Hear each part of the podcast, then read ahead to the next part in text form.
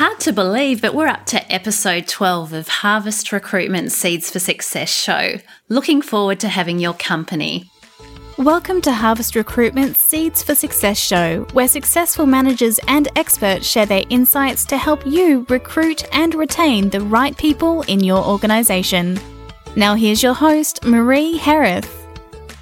My name's Marie Hereth. I'm Director of Harvest Recruitment, and we've launched Harvest Recruitment Seeds for Success show to help managers attract, select, and retain the right people for their business. So, if this is your first time joining us, we wish you a very warm welcome.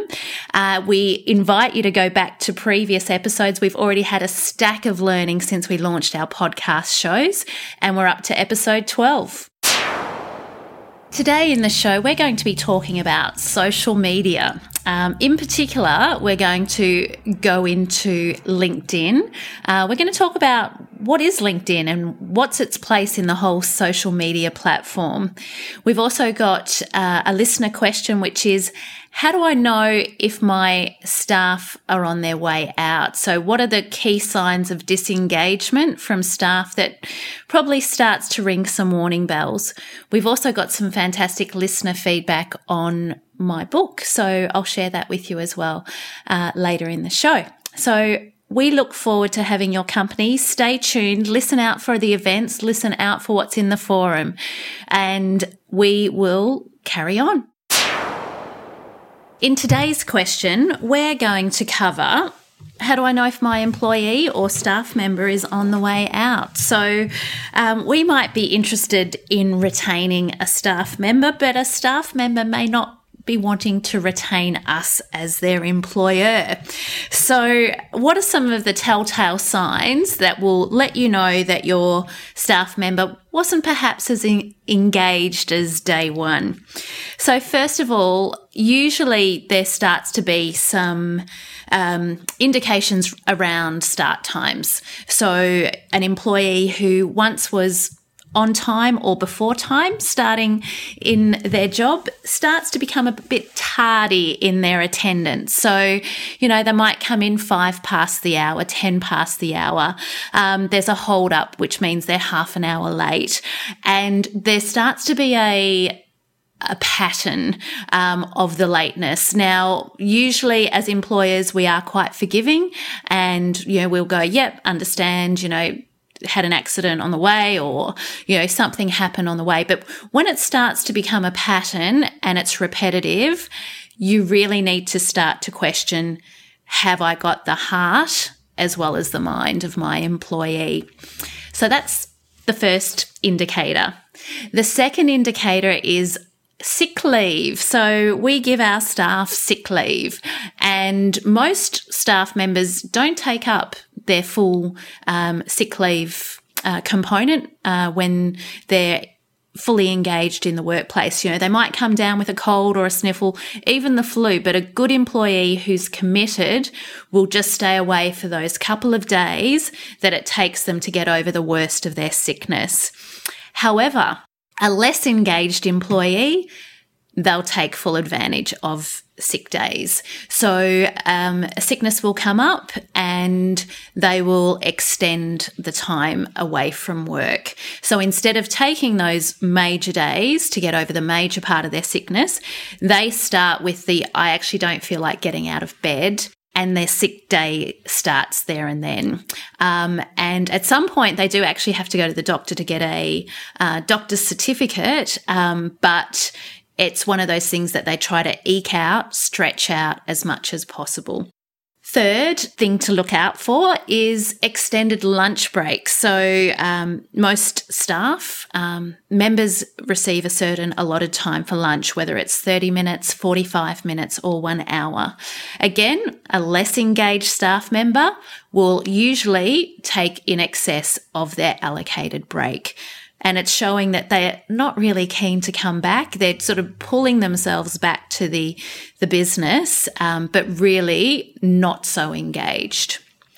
The fourth thing to look out for is discretionary effort. Uh, usually, employees, when they start with a business, they're bright eyed, bushy tailed, they can't do enough uh, in terms of their first you know weeks months with the business. And they usually do go above and beyond.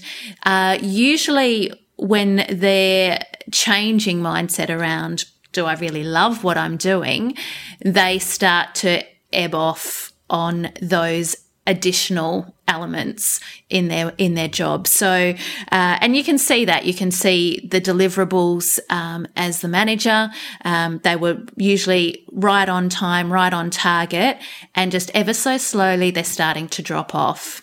And number five, um, if they're very disengaged, then you're going to start to get attitude. So if you haven't cottoned on, with the first four elements and forgiving employers can just go, Oh, look, that's okay. And they actually make excuses for their employees going, it's all right. It's just one of those things. But then the attitude changes. The, yeah, I'm not going to do one element more than exactly what's in my position description.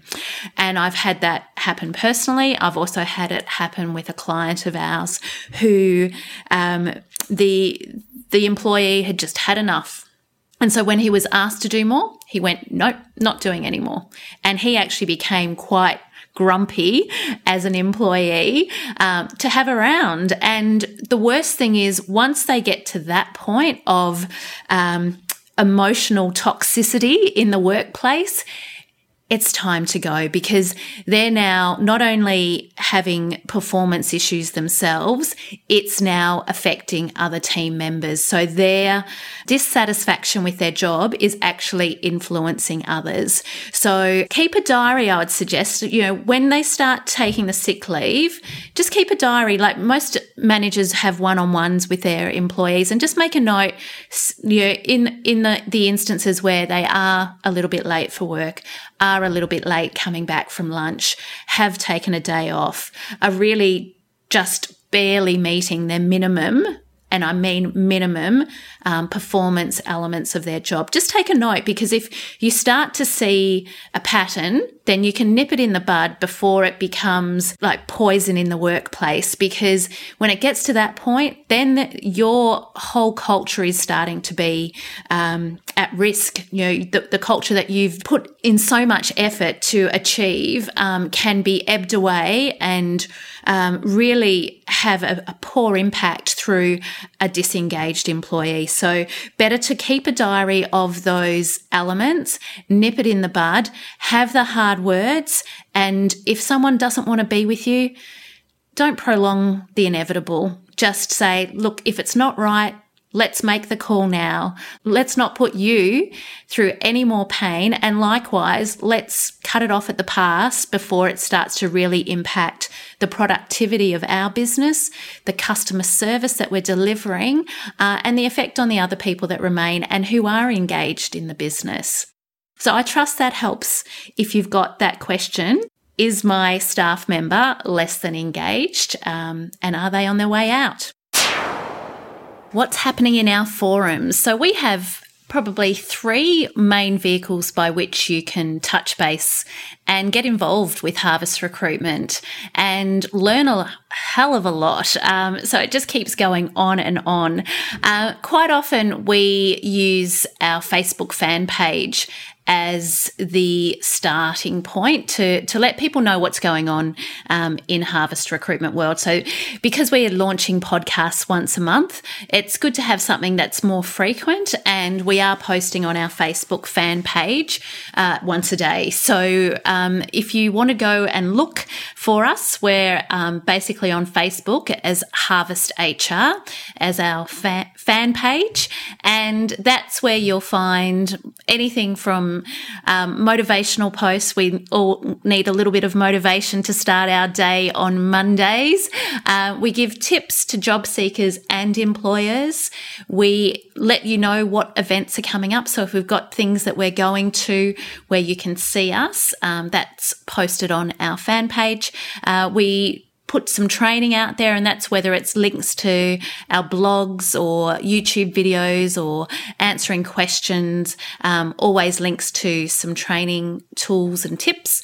Uh, and then, you know, we we're about fun on Friday. We like to sort of wrap up the week with a bit of fun. Uh, and Saturdays, we really focus on the job seekers um, because that's when a lot of people are dusting off their resume and looking for jobs over the weekend. So we'd really um, love you to join us on Harvest HR Facebook fan page. If you're not in that vehicle and you just want to sort of have a little look at what's going on, you can always go to our website harvesthr.com.au and that has everything from our events, our videos, our blogs, our, all of our podcast episodes are there, uh, as well as a contact us page, as well as a jobs page. So if you're looking for jobs, you can see what's going on there. Um, number three in our vehicles is our LinkedIn uh, group. So I'm just looking up our LinkedIn group, which is Harvest HR on LinkedIn. And again, that's two way dialogue, and we put up a lot of feeds um, on our LinkedIn group. So that's what's happening in our forum, and uh, we hope to see you on one of those channels uh, very soon we have some events that we're going to and we have events that we're hosting. So um, we're hoping that our podcast is going to be launched in the second week of September. And all being well, um, you'll get to have a listen and potentially want to come to an event that we're going to. So we're um, we're going to see Brad Sugars um, in Melbourne Tuesday, the 16th of September in the evening. And Brad's going to be presenting his topic because it takes guts to grow a global business. Um, so if you do want to go to that event, it is on our um, Facebook fan page and would love to have your company. Sometimes you just need to be shaken up a little bit, and that's what Brad Sugars does. So, um, yeah, so if you want to be sh- shaken up and motivated and inspired to, to go that next step in your business, it would be an awesome event to attend. And he's attend he's presenting um, Auckland, Melbourne, Brisbane, Parramatta, Sydney, and Newcastle. So if you're not in Melbourne, you can see him somewhere else. The next event that we've got is coming up next Thursday. So, Thursday, the 18th of September, and we're looking at LinkedIn. And so that's the topic of our um, podcast today is, you know, what's LinkedIn about? Um, we're going to be presenting on that subject and doing a bit, a workshop of sorts on LinkedIn. So you get to sort of see for yourself how you can use LinkedIn, how to set up a profile, how you start building your audience and connecting with people, and then how to strategically use LinkedIn to grow your business or even recruit for your business. So um, we use LinkedIn a lot, and so do our clients for attracting talent. Uh, and so, how do you use that appropriately um, to identify and approach talent for your business? Then, other things that we've got coming up later in the month are some career workshops. So, we've got our career workshop in our Geelong office on the 23rd of September, and we've also got that running as a webinar um, later that day. So, if you or you know some job seekers in your midst, uh, then that's a really fantastic opportunity to get the the lowdown on job search what jobs are available, what's the state of the economy, what's going on, um, and then how to steer your career around that. So have a look at our events page on harvesthr.com.au forward slash events, or you can see it on our Facebook fan page. And would love to see you or be across from you in webinar world uh, very shortly. We've got some fantastic feedback from one of our colleagues, I'd say, in industry. Um, and yeah, good friend and I guess partner in, in the business journey. And they recently purchased a franchise. Um, and yeah, franchise has been going extremely well, um, getting great reviews from their clients, and they were ready to recruit. And they were exactly our target audience for reading our book. So a company that's too small to potentially have recruitment services in their budget, but need to get the tools and the tricks to recruit. And so they purchased my book at the book launch. So my book being Body Snatchers, Unlocking the Secrets of the Recruitment Industry. And you can find that at mariehereth.com.au, also on our website in the media section of our website or the recruitment section of our website. So my friend read the book cover to cover and um, she said it put her in a great position to be able to launch and do recruitment well herself. She said some of the parts of the book were reinforcing and validating and there were other parts where she just didn't know those aspects in the recruitment framework and how to apply them to really get a good outcome. So she went off and has recruited a customer service officer herself. And I can only be thrilled that she's been able to use some of the tips that uh, I've provided in the book to be able to do the process, come up with a confident recruitment outcome and someone ready to go. So, yeah, so that was some fantastic feedback from one of our people in our network.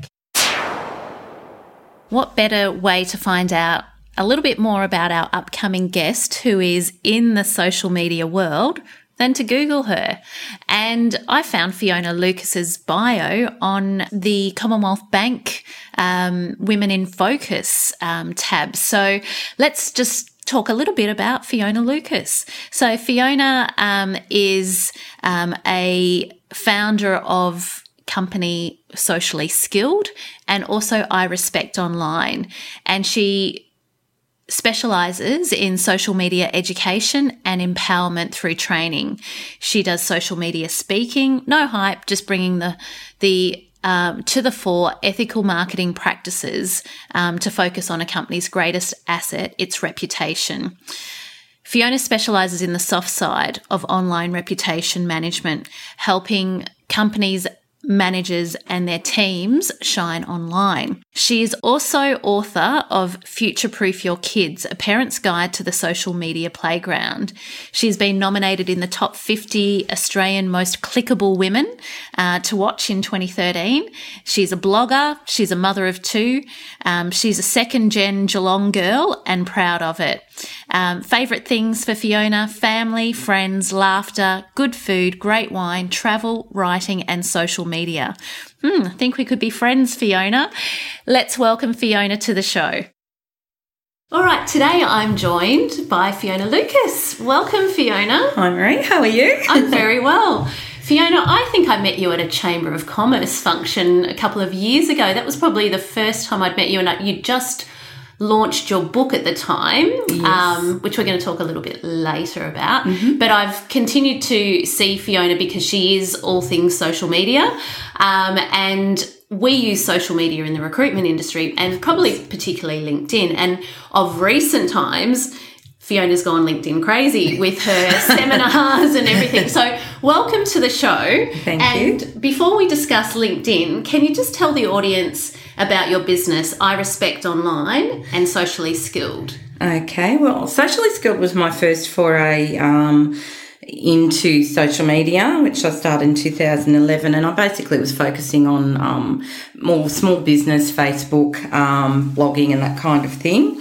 Uh, but what I started to notice was how limited the understanding many people had. They were using tools but they weren't really thinking about it too much. And what I noticed was the impact that was having on personal brand um, and their business mm-hmm. brand as well, the way they were being reflected. And from that, I recognised the need that really we needed to start managing our reputations online and our brand, and that social media etiquette was missing entirely from this from the um, equation. Yes, and I think mostly because we we threw ourselves into social media, and from that um, there were no rules. Mm-hmm. And so when you foray into something with no rules, it's like, you know, yeah. an unruly child growing up, really. Exactly. and uh, so we just were doing whatever. And uh, so the next thing that I realised from that was um, the consequences of people who thought they were really savvy with what they were doing, but without that understanding of consequences. Yeah. Um, something needed to be done about it, and that was where I Respect Online was born, basically. Okay, and that's more about your brand in social media? Yeah, it's um or... well reputation and brand to me walk hand in hand. And so it doesn't matter whether you're an individual, celebrity, a small business, a big business, mm. everything you do and say outside is a reflection of you and particularly when you do it online, it's magnified because as much as social media lets you um, magnify a message out there in a great way, it also magnifies your mistakes And I think that was what I really was worried about is things that were happening, particularly if they start happening on a personal level to people. Because one thing we're, that we're hearing a lot in schools now is, and it didn't happen in our youth, you take a photo and you put it online. You can't be getting it offline, you know, Yeah. and it's a digital imprint that's going to last forever. And the same with conversations and messages. You can't just go, oh, can I retract that?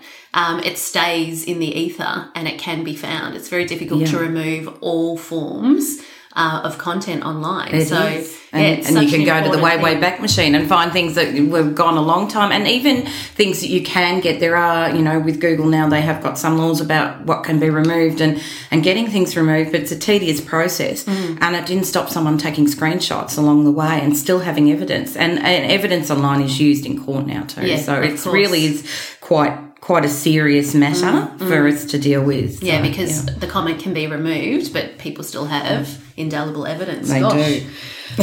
Okay, well, that's quite serious. So you, got me thinking twice about everything that I'm going to put up now. Um, now, you're across a range of social media channels.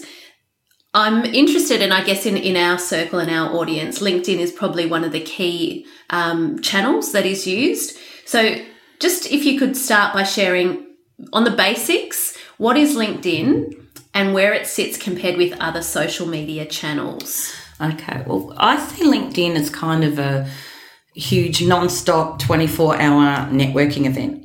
Okay. Um, that's how it, it is to me. It's Yeah. where you go to meet people and to find people on a one-to-one level, just like you would if you're going to an event. Yeah, Except it's in the virtual content. So it's compared to other um, social um, media platforms, LinkedIn is definitely far more professional. Hmm. Even though we work as professionals on our business page, I'm not Yeah. saying people aren't professional, Hmm. but the difference is that, for example, Facebook is predominantly very social. You have entire families connected on Facebook. Exactly, and they're Um, sharing their random thoughts. There's and random thoughts, baby pictures, Mm. where they're going, what they're doing, and all that kind of thing. So there's a lot more noise, particularly and Twitter, like micro micro blogging, Mm. really great to share out information for business, but also a lot of people use it personally. So there's a lot of snippets of stuff going Yes. out, and people find that quite noisy yeah. sometimes, if even though it's silent, if you know what I mean. Yeah. Oh, I like that analogy.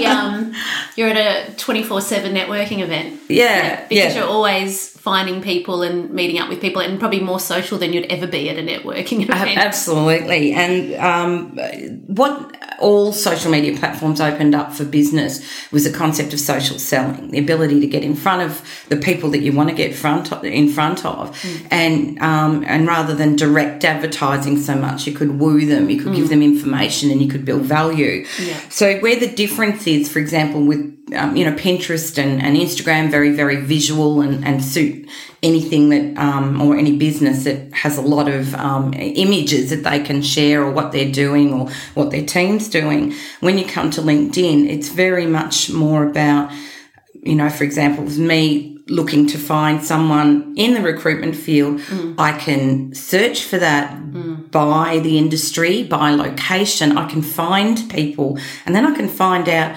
a lot about you that is um, the good stuff I want to know, where you've been, what your experiences are, mm. and and lead on to all your other links. So I can really get a clear picture, and I work out much more quickly whether it's you're someone I want to engage with or not, and whether you can offer me what I want, or whether perhaps I can offer you something as well. Exactly. So, um, and some of the other channels don't do that, or it's hidden. So, Facebook, for example, it has its information and profile page, but not many people go in to find out the person behind the person. It's just like take you for face value. Whereas LinkedIn, you want to find the depth on the person, you know, what their background is, what their skills are, so that you can either help them or they can help you. Exactly, and and you're able to connect with professionals in the same field as you if that's what mm. you want. So you can learn and get a lot of research there. You won't find that easily on Facebook. I mean, businesses are supposed to work through a page, so they're represented by the company name mm. there, not by the person. So you have to do a lot of drilling down mm. and. Uh, LinkedIn also suits people who aren't big sharers. Like a lot of people don't like Facebook um, professionals because they feel like, well, my private life's my private life, and they might have a profile, but it's definitely just for their friends and close associates, and therefore LinkedIn is where they can engage with people because it's all done privately through mm. messaging and through contact and then obviously right. building up to phone calls and face to face and meetings. Yeah. So, what are the basics that our listeners, if they're not familiar with LinkedIn, need to know as they start on LinkedIn? Okay, so with any platform, I would think do a little bit of research. Don't just jump in. Um, we're starting to see on LinkedIn now a lot of people going, "Oh, I must be on LinkedIn." They get on there and they, you know, I've even seen a cat picture. It's not the place for cat pictures. There's a, a bit of visual coming in now, and that's fine. But if you're going to share visual content, make sure that you um, are also putting something of value with that as well. Don't just push a, A photo. well, a photo or a you know inspirational quote without any meaning behind it, because you're just filling up the feed, and, and we're talking an High-level area where it's high level professionals and.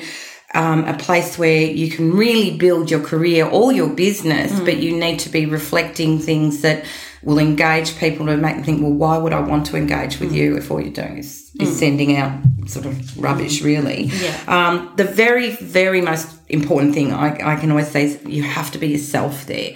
You know, you're talking about almost, it's, it's not really an online resume anymore. It's gone past that. Mm. However, So, this is the profile. the when profile, when you profile? first set up, Yeah. it's got to be in your own name. Mm. It's not, you know, your name plus I'm a magical guru of whatever. It's just your name. You have a headline under that, whether you can then put your key skills down there or you can put a little a statement that says what you do for people. Um, everyone's got a different way of doing things Yes. and um, and I think mostly it's all about being authentic there, Yeah. because it's too easy to get found out, particularly when you're dealing with employers. They're going Yeah. to look at you, and if you embellish things, Yes. it's not going to be a good idea.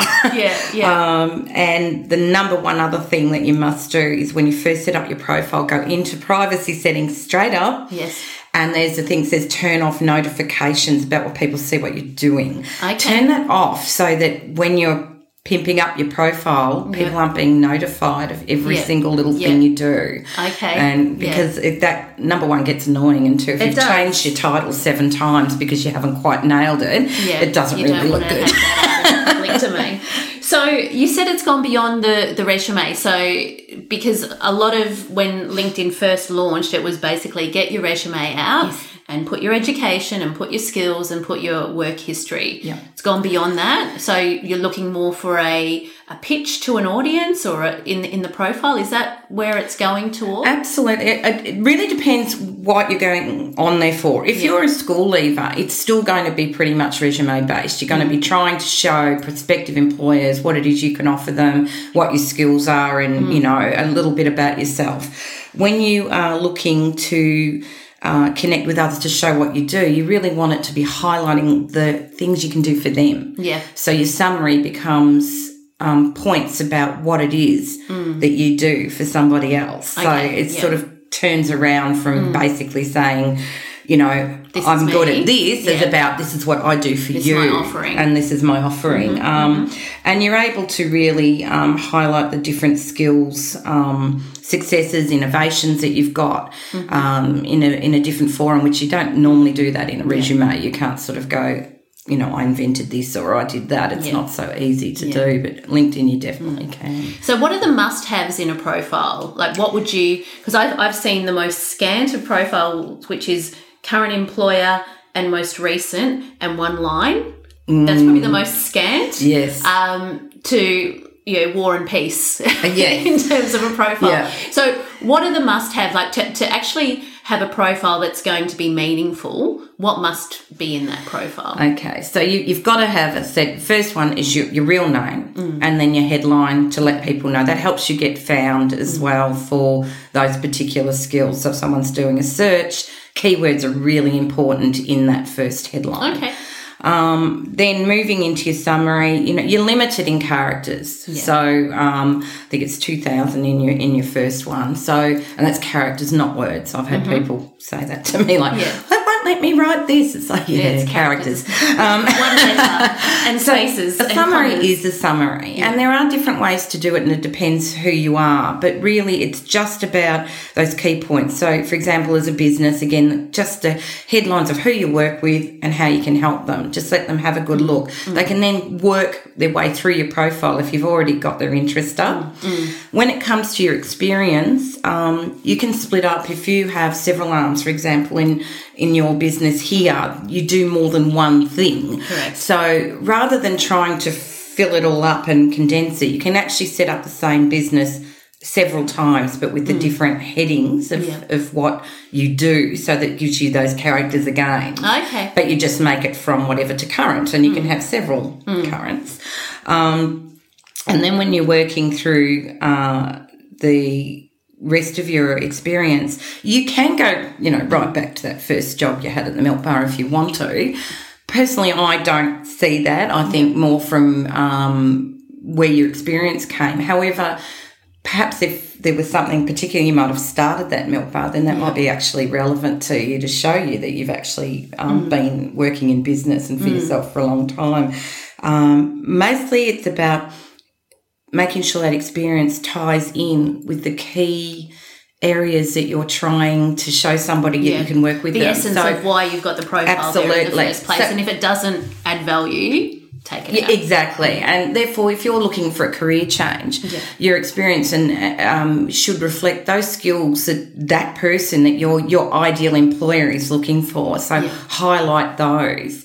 Um, and if you're looking for a specific type of um, client for yourself that you want to engage with, maybe on, on business to business, which is huge on LinkedIn, um, well then you need your experience to show that you have got what it is they need and that you're answering those questions. Yeah, yeah. So it's sort of validation for what you've said in the summary that shows you authentically where you've come from. Yeah. Yeah. Um, now, the other thing that's popping up on profiles is skills and endorsing for skills. yes. What What's your view? Like, you choose the skills, or like you choose a handful of skills that represent you that LinkedIn Yes. pop up, um, and then people endorse you for those skills, or does LinkedIn pop up other skills which people endorse you for? The way it works is initially when you set up your profile, um, I think you can have quite a lot. I think Yeah. it's, I can't, I'm trying to remember whether it's 50 or not. Right. Um, but the first 10 is what shows. So your first 10 skills you should create yourself being the skills that you want to be found for. Because when they do pop up and someone's online and they see this, oh, endorse so and so, they'll be seen for those skills that you have actually written. Now, someone who meets you might have engaged with you on a different level or in a previous, um, you know, a position that you were in. So they might, they can create and say, this is what they're endorsing you for. They can write whatever. So LinkedIn doesn't offer it so much as people themselves. That they'll mm. give them a range do you want to endorse them for something else? And you can mm. go oh yeah i've mm. i've done that with that person. So Yeah, yeah. um so whether it was marketing with somebody but it might have been recruitment with somebody else. Yeah. so that's where And they what- come up. How would you hold up the skills endorsement versus the recommendation? Okay, now the problem with endorsements is that because they flick up, people think I'll be, I'll just be nice, and they endorse you. To me, what they help you do is if if those particular those ten skills, if you have people endorsing you for those, And if, if helps you to get to found. 50 plus, then you've got some credibility in Yeah, exactly. You've got it, it helps to give you that credibility. It helps you get found in a search for those words. So that's a benefit. Where it's not good is that you have people who perhaps have never engaged with you and they just randomly endorse you for something. Now you don't have to accept those endorsements. Um, and I always look at that and think on a reputation view. Number one, you're allowing somebody you don't know to endorse you, and in a way that's perhaps saying that you've worked with somebody that you haven't. So mm. there's a disengagement there about who you mm. truly are, as far as I'm concerned. Now, you may endorse people for inspiring you. I mean, I have endorsed somebody before who just writes amazing articles, and every time I get so much information out of them Yeah. that I'm quite happy when it's popped up. I thought, you know what? I'm I am because that, I get a lot of value out of this person. So that's fine. Um, and that person could get the end and go, okay, I'm happy they've done that or I'm not, but they can't see why you did it, but it's up to you to accept it. What you don't do is endorse a bunch of people and send them a message saying, I endorsed you, endorse me back. That's just not on. That doesn't work. And is there protocol to recommendations? Speaking of the, Yes. like, I'll give you one and you give Yeah, me one. I, I, I think that doesn't really work either. Yeah. The recommendations should be exactly that somebody that you've worked with or engaged with who's happy to say what experience that they had about your service. And I mean, obviously, they're brilliant because they actually have the name there. Mm-hmm. Somebody can do a background check and, and ring up. It's like ringing up the referees, really, isn't Yeah, it? That you can actually say, you worked with that person. Mm, So again, it comes back to making sure you're very truthful and honest Mm. as to what's there. But when someone writes a recommendation, they have written it. Yeah, So right. it- you know, it's a lot harder to to have anyone manipulate that. Yes, yes. And in terms of connecting with people, do you have any protocol around how you connect, who you should connect with? Is there any people that you should go, look, just keep it within a certain group or within, or do you just go wild? Do you just go, LinkedIn will want to trawl through your email accounts and go, let's connect with all of those people first? What do you recommend? I don't do any automatic linking. Yeah. Mm. Um, personally, it's just the way I am. I know some people do, but I know that within, you know, it might troll through and pick up a whole bunch of personal contacts that I don't necessarily need to have on my LinkedIn. Um, you know, I don't need my mum and dad there, that kind of thing. And I've seen people do that when they've linked up with, you know, Mm. very basic accounts and um, and they end up with all sorts of um, people joining up, and also it's a bit spammy to Mm. Yeah, me. yeah. So I and think not I guess the the intention of what LinkedIn's there for. Like your friends might come up, but it's like, well, this is not the circle or the forum Yeah. That I'm going to have nice friendly chats. I'm going to have professional chats. We're know. talking about networking. Yeah. And because you're talking about networking, it's like when you walk into a networking event, if you just hang around with the same three people all the time, it doesn't really give you business. Mm. Or, you know, it doesn't help you sell your product or your service or find necessarily what you're after Yes. either. So same concept as if you've walked into a room. Obviously when you start, you're looking for people you know because that's Mm. how you will start to build your network. But from that network, there are people they know, just like Mm. in real life. So from, you can look at who people are. Don't just randomly write to somebody though. Mm. Like, don't just click on them. Don't use your app. Um, apps don't let you write a message, and Mm. I'm absolutely And apps can see you banned from LinkedIn very quickly. yes because you look spammy because you Yeah. sat there and you And know gone. just tried to connect with hundred people at once. I always say write a personal message. Look, I may have been guilty of doing that once, and then LinkedIn went on the way to bar me, and I was like, okay, never again. Oh, okay, again, nasty little message. I haven't had that yet, so um, and touch wood, it won't happen. But I do admit that I have used the got excited when somebody I've been trying to contact has gone to contact me, and I've gone oh, accept on my phone, and then thought oh, I can't write a message, you know. Yeah, so yeah. it's like. I much prefer to go home, be in front of my, um, or back to the office and find my computer in front of me where I can actually write a, um, a message to them. And if there's someone I want to connect with, I'm telling them why. Mm, And LinkedIn's rules themselves state that you're meant to know the person or have been connected to this person in some it prompts way. you to say, how do you know them? Exactly. Yeah. And don't say you're a friend if you're not. And that's what a lot of people do when they go, Oh, I've never worked with them. They haven't worked with me. We didn't go to any schools together. We don't belong to any groups. Mm. Yeah. Joining groups is one of the easiest ways to get to know people because if you join a group on LinkedIn that's relevant to you, Mm. you'll start seeing people in there that you might want to connect with. When you go to connect with them, you can say, We're in this group. You can actually choose that and it'll drop down in the list and you can choose the groups that you both belong to. Mm. Yeah. So it gives you a common ground to start with, which means you've already started a conversation. Yeah. So it's sort of like not a cold call anymore, it's slightly warm. Yeah, so you're, so, so you're recommending you work, walk into the 24 7 networking room, you find your friends, your, your common connections, Yes. Uh, but then try and find those groups pretty early on as well that are aligned to your business or your purpose. Absolutely. And there's so many groups there. And if you honestly can't find a group that's in the circle you're in, you can create one and start to invite Yeah. people to that because, um, you know, people want to share information and that's what's really relevant and what's really great about linkedin is that you can find yourself in um, amazing conversations and i think that's one of the things i absolutely love about it you can have really in, in-depth conversations with people who know their stuff and that helps you learn it also helps you show your expertise and build your credibility That's again. right, that's right. So, what do you use LinkedIn for? Okay, um, for me, a lot of it is, as I said, learning. It's all about the um, who who I can connect with. It helps me to continue to stay on top of my field. Mm. So finding um, experts in that way, it's helped me to link up with people who want to engage me as well. I'm able to show them they can do a background check. I use it to background check everyone, yeah. and and I do when I'm work, going to a network event, for example. I might have booked into a conference, and I know there's a couple of people I'd really like to meet.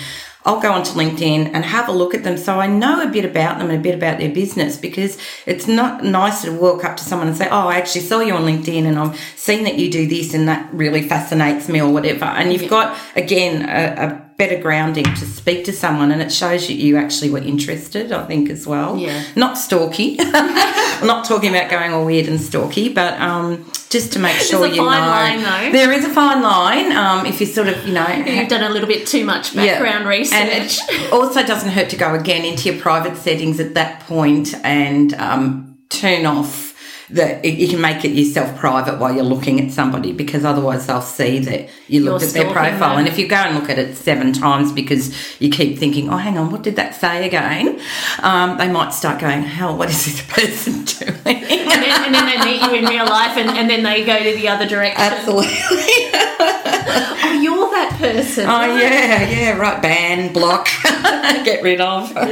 so it's interesting how quickly LinkedIn has become very popular with the recruitment industry. We and I'm talking about the recruitment industry in its totality. Mm-hmm. We got on board with LinkedIn very early, um, probably when the first audience of LinkedIn were all recruiters or HR managers, Absolutely, or they were yeah. in-house hiring, and that the reason was it gave us this pool of people and the ability to reach through connections. You know, you could be within two, three connections of the person that you want to target for a role. Yes. And we are always talking how there's an active um, candidate grouping and an active group of job seekers, and then there's the passive. Yes. Um, and recruitment these days is everyone's an applicant some yeah. people don't know it yet. Exactly. So headhunting. exactly. And that's what LinkedIn did. It made yes. headhunting. You know, headhunting in the 90s was map the company, map the titles, find the person, get their number. It was weeks and months before yes. you could actually get to the person you wanted to. Now, LinkedIn, find the company, find the title, find the connection. It's w- within an hour. Yeah. You can actually find the person that you're targeting. Absolutely. So it's just one of those vehicles that is just being used strongly by the recruitment industry.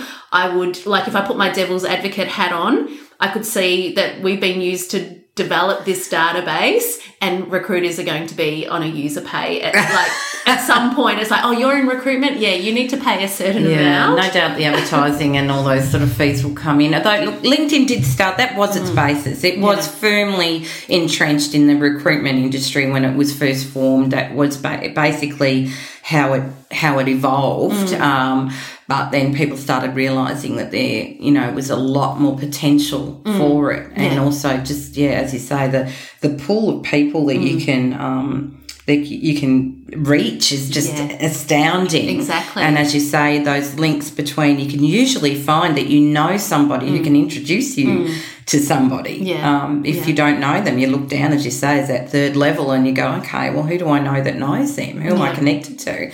And you can just write them an email and say, look, I see you're connected to so and so, and I'd really like yeah. an introduction, and would you mind? That's right. Um, and quite often people will help as well. Uh, when we've approached people for roles and they said, I'm not interested, but you're welcome to talk to my connections, and they'll link in with us yes. so that we can then look at their connections and go to that next tier because quite often people are linking in with the same discipline or same, you know, um, professional yes. you know, within their circle. So if it's not them, it could be someone to the left or right. So it's been a fantastic vehicle again for us yeah. in that that manner. Yeah, it's incredible. Uh, so have you or any of your clients recruited people on LinkedIn?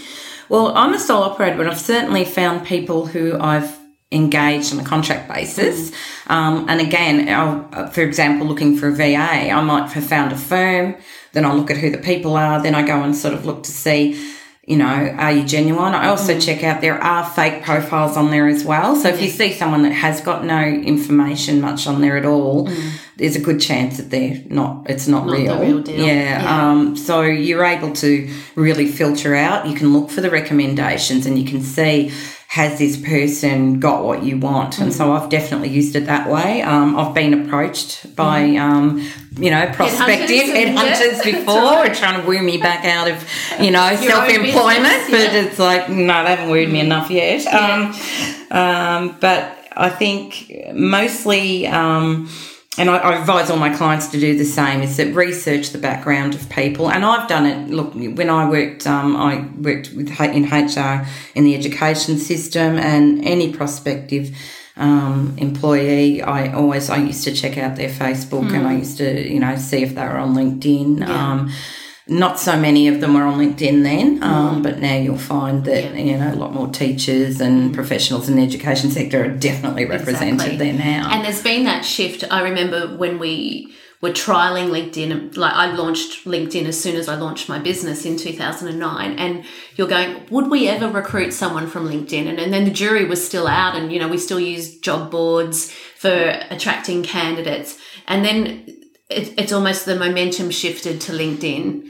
And you know, you got your one candidate from LinkedIn, you went, Oh, I've made a placement from LinkedIn.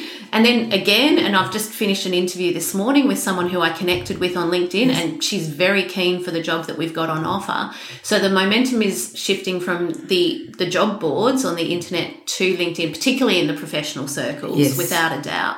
Uh, and you see that Seek has actually lost ground, um, mm. that their number of advertisements are less than what they were a couple of years ago. So mm. they've had a bit of a dip. So it means other media and other channels are taking that space. Absolutely, and you can find exactly who you're looking for. That's the mm. thing; it, you save so much time. Exactly, exactly. Now, I've seen you on various social media channels giving advice around social media protocol. So, what is appropriate protocol on both LinkedIn and social media in general? Okay. Well, my number one thing that I'm all about, and you know, I respect said. online. You know, Yeah. respect. You've got to be respectful in everything you do Mm. for a start. And as you said, I already mentioned about sending a personal message when you're trying to connect with somebody. That is so important. Because LinkedIn has the I saw your profile on LinkedIn and let's connect, I think, or something to that end. Yeah, Yeah. and and so you can um, when when you make that connection, choosing where you saw them, why you saw them, and then giving a little conversation piece down the bottom. It can be as simple as I've been reading your articles and I find them really inspiring, and I'd love to connect with you. Mm. Um, you know, because I think maybe down the track, this we can help each other out, That's or right. or just that I just want to keep your stuff in my There's feed. that, yeah. yeah. So. Um, being respectful Mm. and being responsible for what you put online is really, really important. Mm. And I think, um, particularly, not so much LinkedIn because you, you're not really making those little personal comments, but when you go into other social media areas, you've got to think about what it is you're saying and how that reflects. Now, I'm all for free speech and people having an opinions. I think it makes the world an amazing place. But when you've got particularly strict or um, controversial views on something, you need to be careful the way you say that because you either disengage people or enrage people very easily. Exactly. And if you don't take responsibility for what you've done, um, You, you, have know, the lobbyists that want to lobby their point. And if, if they don't have the followers, then yeah, it can be seen as Yeah. spam. Yeah, and not just spam, but also that the um, you'll get the trolls coming in towards you to find um, what you're doing. You will um, they'll buy into an argument for the sake of an argument, just have that, and it can get pretty nasty at times. And you know, I see particularly um, people. It's often politics is one. You know, when we say politics and religion, you know, just like in real life, they say, you know, they're not the best conversational topics.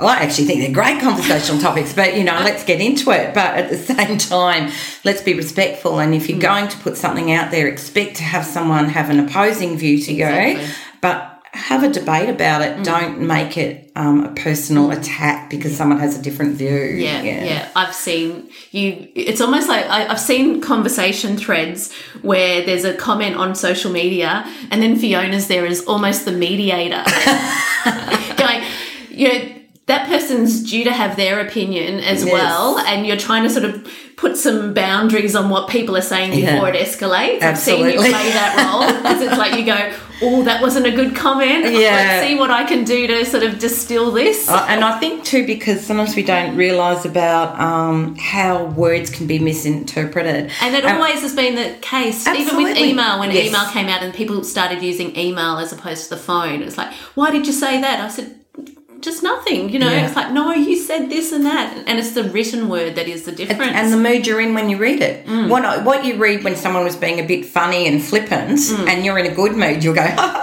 and you're in a bad mood, you go, what the? Yeah. How, how dare she? What's she saying? Like, and you react in a completely different way Mm. than you would. And obviously, online, that's magnified an issue for our kids as well because they don't Mm. they yet have misinterpret things, and they online. don't have the controls and the steps and the experience in place to put Yeah. things into context. Yeah.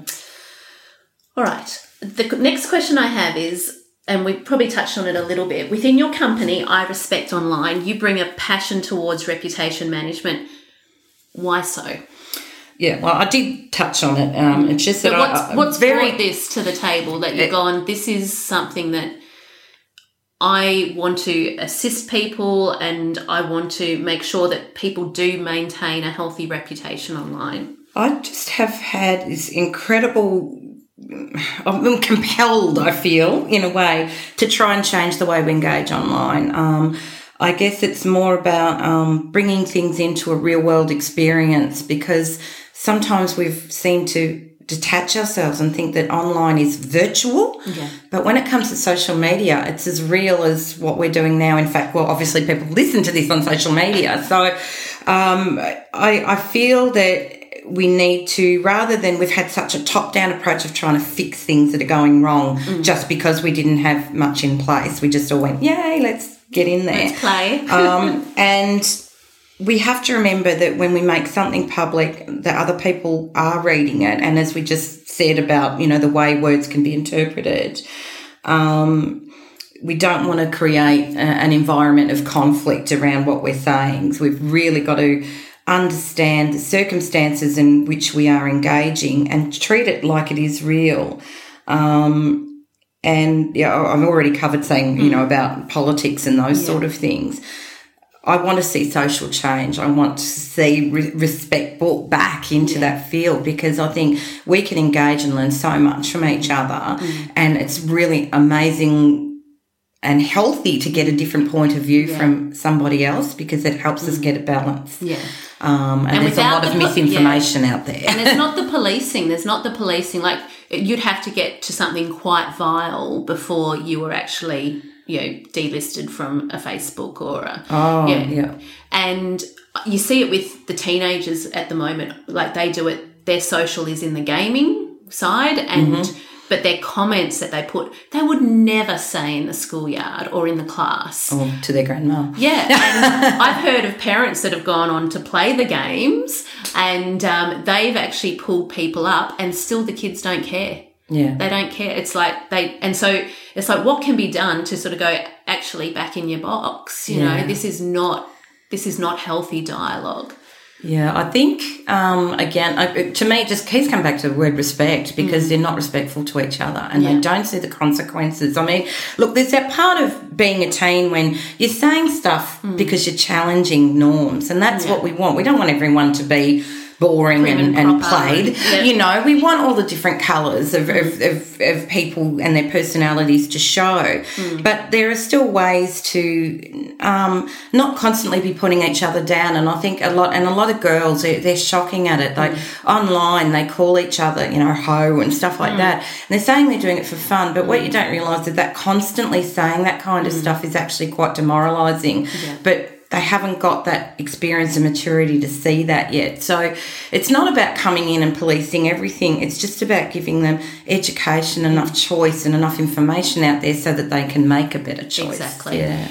On the um, professional adult side of things, have you seen anyone um, perhaps destroy a reputation very quickly online? Because it's the public domain, it might still be out there, but are there any war or hero stories where someone has really done a very bad job of representing themselves or their reputation, or where their reputation has gone up tenfold because of what they've done online? Uh, yeah, look, mostly the the thing that's there's actually even an acronym called LIL, LinkedIn liar. Mm-hmm. Right? um, people get caught out. Yeah. If you embellish your LinkedIn profile with a whole bunch of stuff that isn't true, be prepared to be caught out. Mm. Yeah. And if you're caught out, I mean, people are just going to disengage. They're, they're going to block you. They're not going to want to know. If you're making great big claims, and you see a lot that, you know, particularly as ones go, oh, you know, we'll make you earn six figures, seven figure income, we'll make you do this. Mm. Be prepared to back that up. Have the case studies, have it there. If you're saying we're going to make you famous, well, then prove it. Don't just say it because Mm. Yeah. there's so much fluff out there. Um, and we get sucked in by fluff, you know, and marketing talk. Yeah. But I think, particularly on LinkedIn, you're getting right down again to that personal level about you. This is Mm. about you. So, how you represent yourself is really important. Um, don't say that you were the company director if you were the receptionist. You know, and, and I mean, people do. They Yeah. they make up stuff, and um, that even got caught. And I'm trying to think who the company was recently, where somebody actually um, got they actually got appointed, and they had never Yes. done the role at all. I wrote a blog about this, Andrew Flanagan. That's it, yes, Maya. yes, Yeah, I'm wondering what his LinkedIn profile said. Yes, yeah. Well, the thing is, I wonder they didn't do a very good background check there Mm, anyway. So, I mean, that's that's just a worry that that got through. To be honest, at that level. Yeah. Um, with when it comes to um, reputations damage, sadly, often it's kids, Mm. it's younger people. Um, just recently, on a local level, I was speaking with someone who were about, or they were about to engage a young girl, and they Mm. thought she was going to be perfect. And um, they checked out her Facebook, and she was completely dissing her previous employer in, in no uncertain terms. Now, fair enough if you've had a bad experience, and sometimes you know people don't always treat you well. But the important thing is there's a place and time to Yeah, to share that. to share that and who you're sharing it with. And if you've got a public, left it in the public domain for people to find, they're going to go, well, what happens if you just Join me. You join me like and it. something goes wrong, we have a bad day. Are you going to get online and just completely Tell destroy my, my business? I mean, on the same token, you know, I'm, I'm all for like whistleblowers when people are corrupt and all that Mm. sort of stuff. But again, whistleblowers are protected. You don't stick your own name out there and do it. There are there are means Mm. to to you know if you're going through bullying, go through the right channels to do it. Don't just unleash a whole bunch of stuff online because it usually Mm. backfires. Um, and just like yesterday, I, I wrote about. Um, on LinkedIn, there was a, an app called um, OK app, which is a fashion app. And they've launched this app saying on LinkedIn that they were a company with, you know, 200 to 500 employees, blah, blah, blah, blah. And then 90% of the employees they listed were fake. Okay. And they'd actually used models from Spain and all sorts of different pictures and Yeah. things. And I'm thinking, this is not going to make mm. you a, a, you know, an app that people are going to rely on when Yeah. you're full of it mm-hmm. already. kind of mm-hmm. thing. Exactly. Um, so I, I mean, it's a lot of it's buyer beware, user beware. That it's up to mm-hmm. us to take, you know, bother to check into things. Don't take everything at face value. Um, you asked about elevation on social media. Somebody that comes to mind would be um, a colleague and friend of mine, Donna Moritz from Socially Sorted. She's the most authentic person ever. She um, social media um, marketer, but she's um, evolved into one of the world um, leaders in visual marketing. And um, you know, she's an Australian who has just absolutely nailed what she does and how she does it online. And she gives so much of herself. Yeah. and who, what you see is what you get with Donna. And she has never been afraid to share information. She's very honest and authentic, and um, and it showed. And now she, you know, speaks at some of the biggest conferences in the world. So Yeah, you it. know, and um, you know, she's she's really amazing, and she's done everything right. She's not, she doesn't sit there shouting out, "Look at me, look at Mm. me," which some people do, which I find very disengaging. If you know, all you ever see is that glass of champagne in the hand and no actual substance. Yeah. You know, Donna's substance. She's Yeah. going to give you. She might have the odd photo where she's at an event, but Yeah. Mm. most of the time she's actually sharing really valuable information Yeah. that really can help Another person I think that first started using it in the political realms was Barack Obama. He used it very well.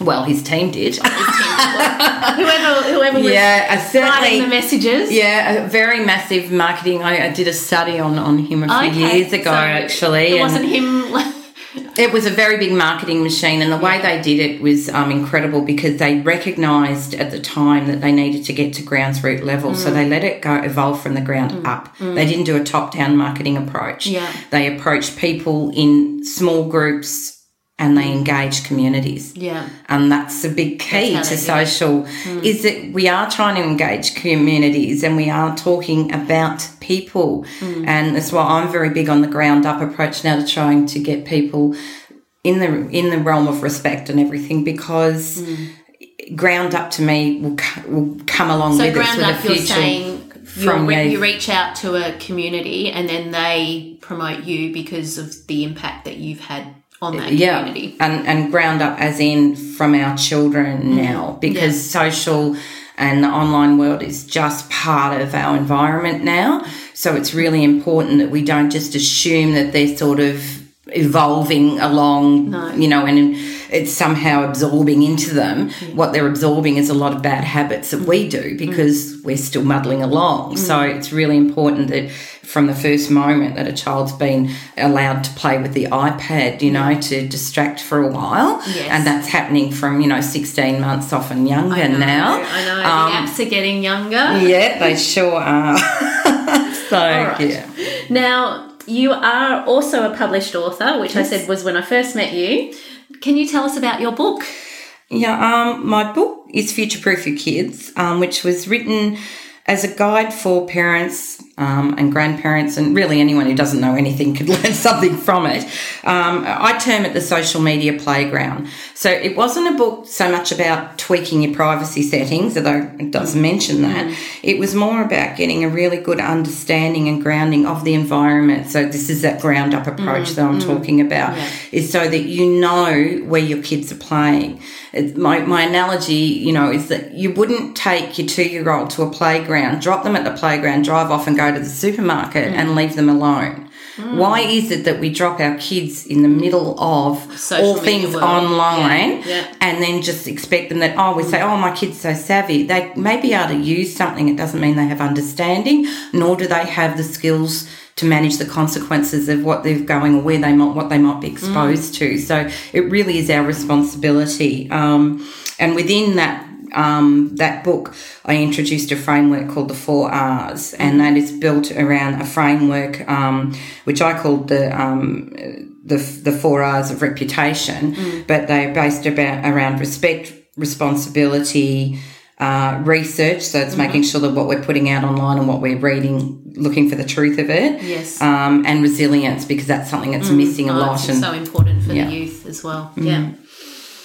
And can we purchase a copy somewhere? You can if you go to my website at Yep. www.irespectonline.com. There's a book Yep. there by the book, and I've actually got a, a discount code for your listeners. So if they put in SPC44 in the discount box, I'll get $5 off. Oh, gosh! So I invite you to be a guest, and you you're giving discounts away. Yeah, why not?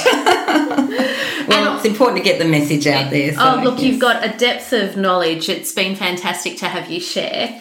And I always like to ask, what are your current pa- passions and projects? What are you currently working on? Yeah, um, more exciting stuff. Actually, um, well, hopefully in about six weeks, it will launch my new parent forum, which is actually based around future proof your kids, and it's um, a place where um, parents and teens will be able to go and find out information, share information without exposing themselves to.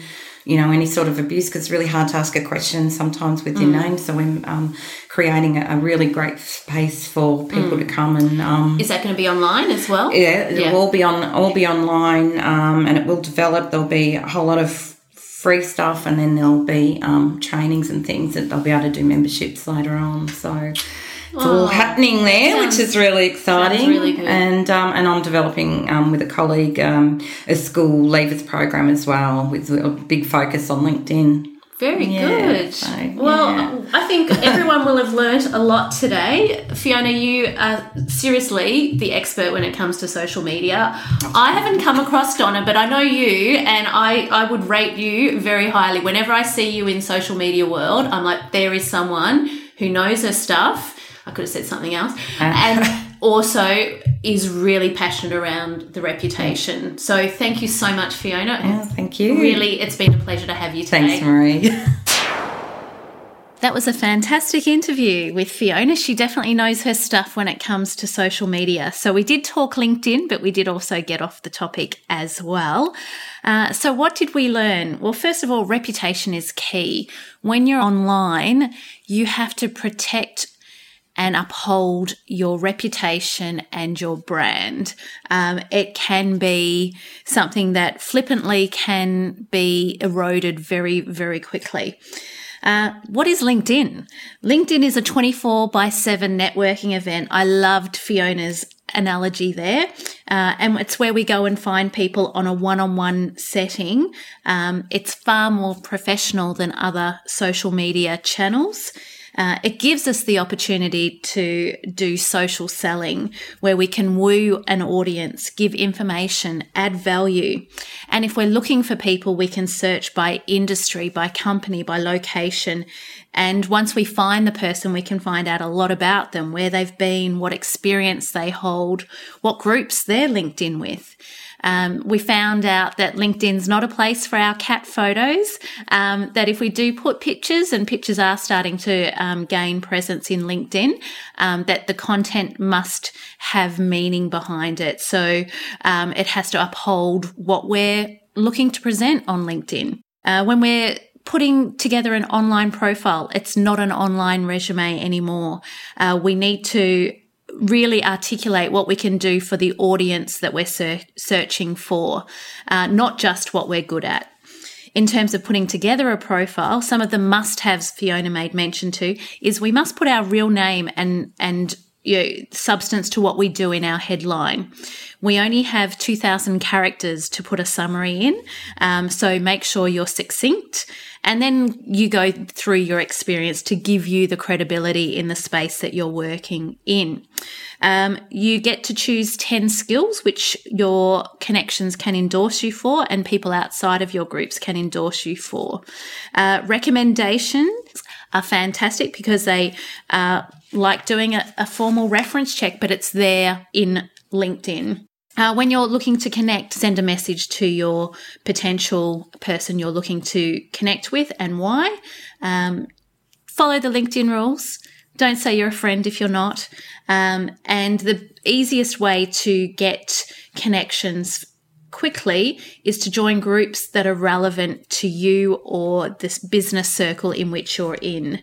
Um, we talked about using it for um, recruitment, that it is now the way we headhunt, um, that we can access the passive candidate um, by doing that search for the company for the title and then approaching the person to see if they are in fact interested. So there was a host there. Um, and then we talked more about reputation, how you can spoil your reputation, um, people who have enhanced their reputation, all of those sorts of things were involved in the interview. So lots of takeaways. Um, and of course, you can find Fiona Lucas at irespectonline.com.au if you do want to find more. In our next episode, we're going to start with the, I think, wrap up of the year. So we might have some highlights from some of our friends and associates um, in our circles. So our next guest, we're looking forward to speaking with David Stannard. David is founder of Paradise Rescued, and he's got a vineyard in Bordeaux in France. Um, and so we're going to talk through what have been some of his highlights for the year, um, and you know if he if I think in a vineyard, you still need people to operate a vineyard. So we'll find out how the um, people part dovetails into his business. So we look forward to hearing from David and a trip to France. Why not? Um, in our next episode.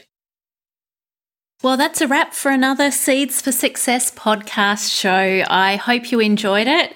Um, now, if you are finding yourself in that situation that one of our um, questions came through, which is um, we were happy to retain our staff, but they weren't happy to retain us uh, as employers, then you may be looking to recruit new people. If that is the case, please contact us on 1300 363 128 or go to our website, harvesthr.com.au, and there's a contact form. And we'd love to help you um, find your next person that equally wants to join you as you want to have them in their in your business. Also, if you're wanting to learn more about LinkedIn, as I said, the breakfast that we're running is fast approaching, and that's on Thursday, the 18th of September. If you do miss the breakfast, again, please get in touch, and we're happy to um, share our knowledge from that breakfast in a one on one setting or in a webinar setting. Thank you so much again for joining us, and we look forward to having your company in our next show. You have been listening to Harvest Recruitment Seeds for Success show with Marie Harris. Want to cultivate your employment prowess? Then visit harvesthr.com.au.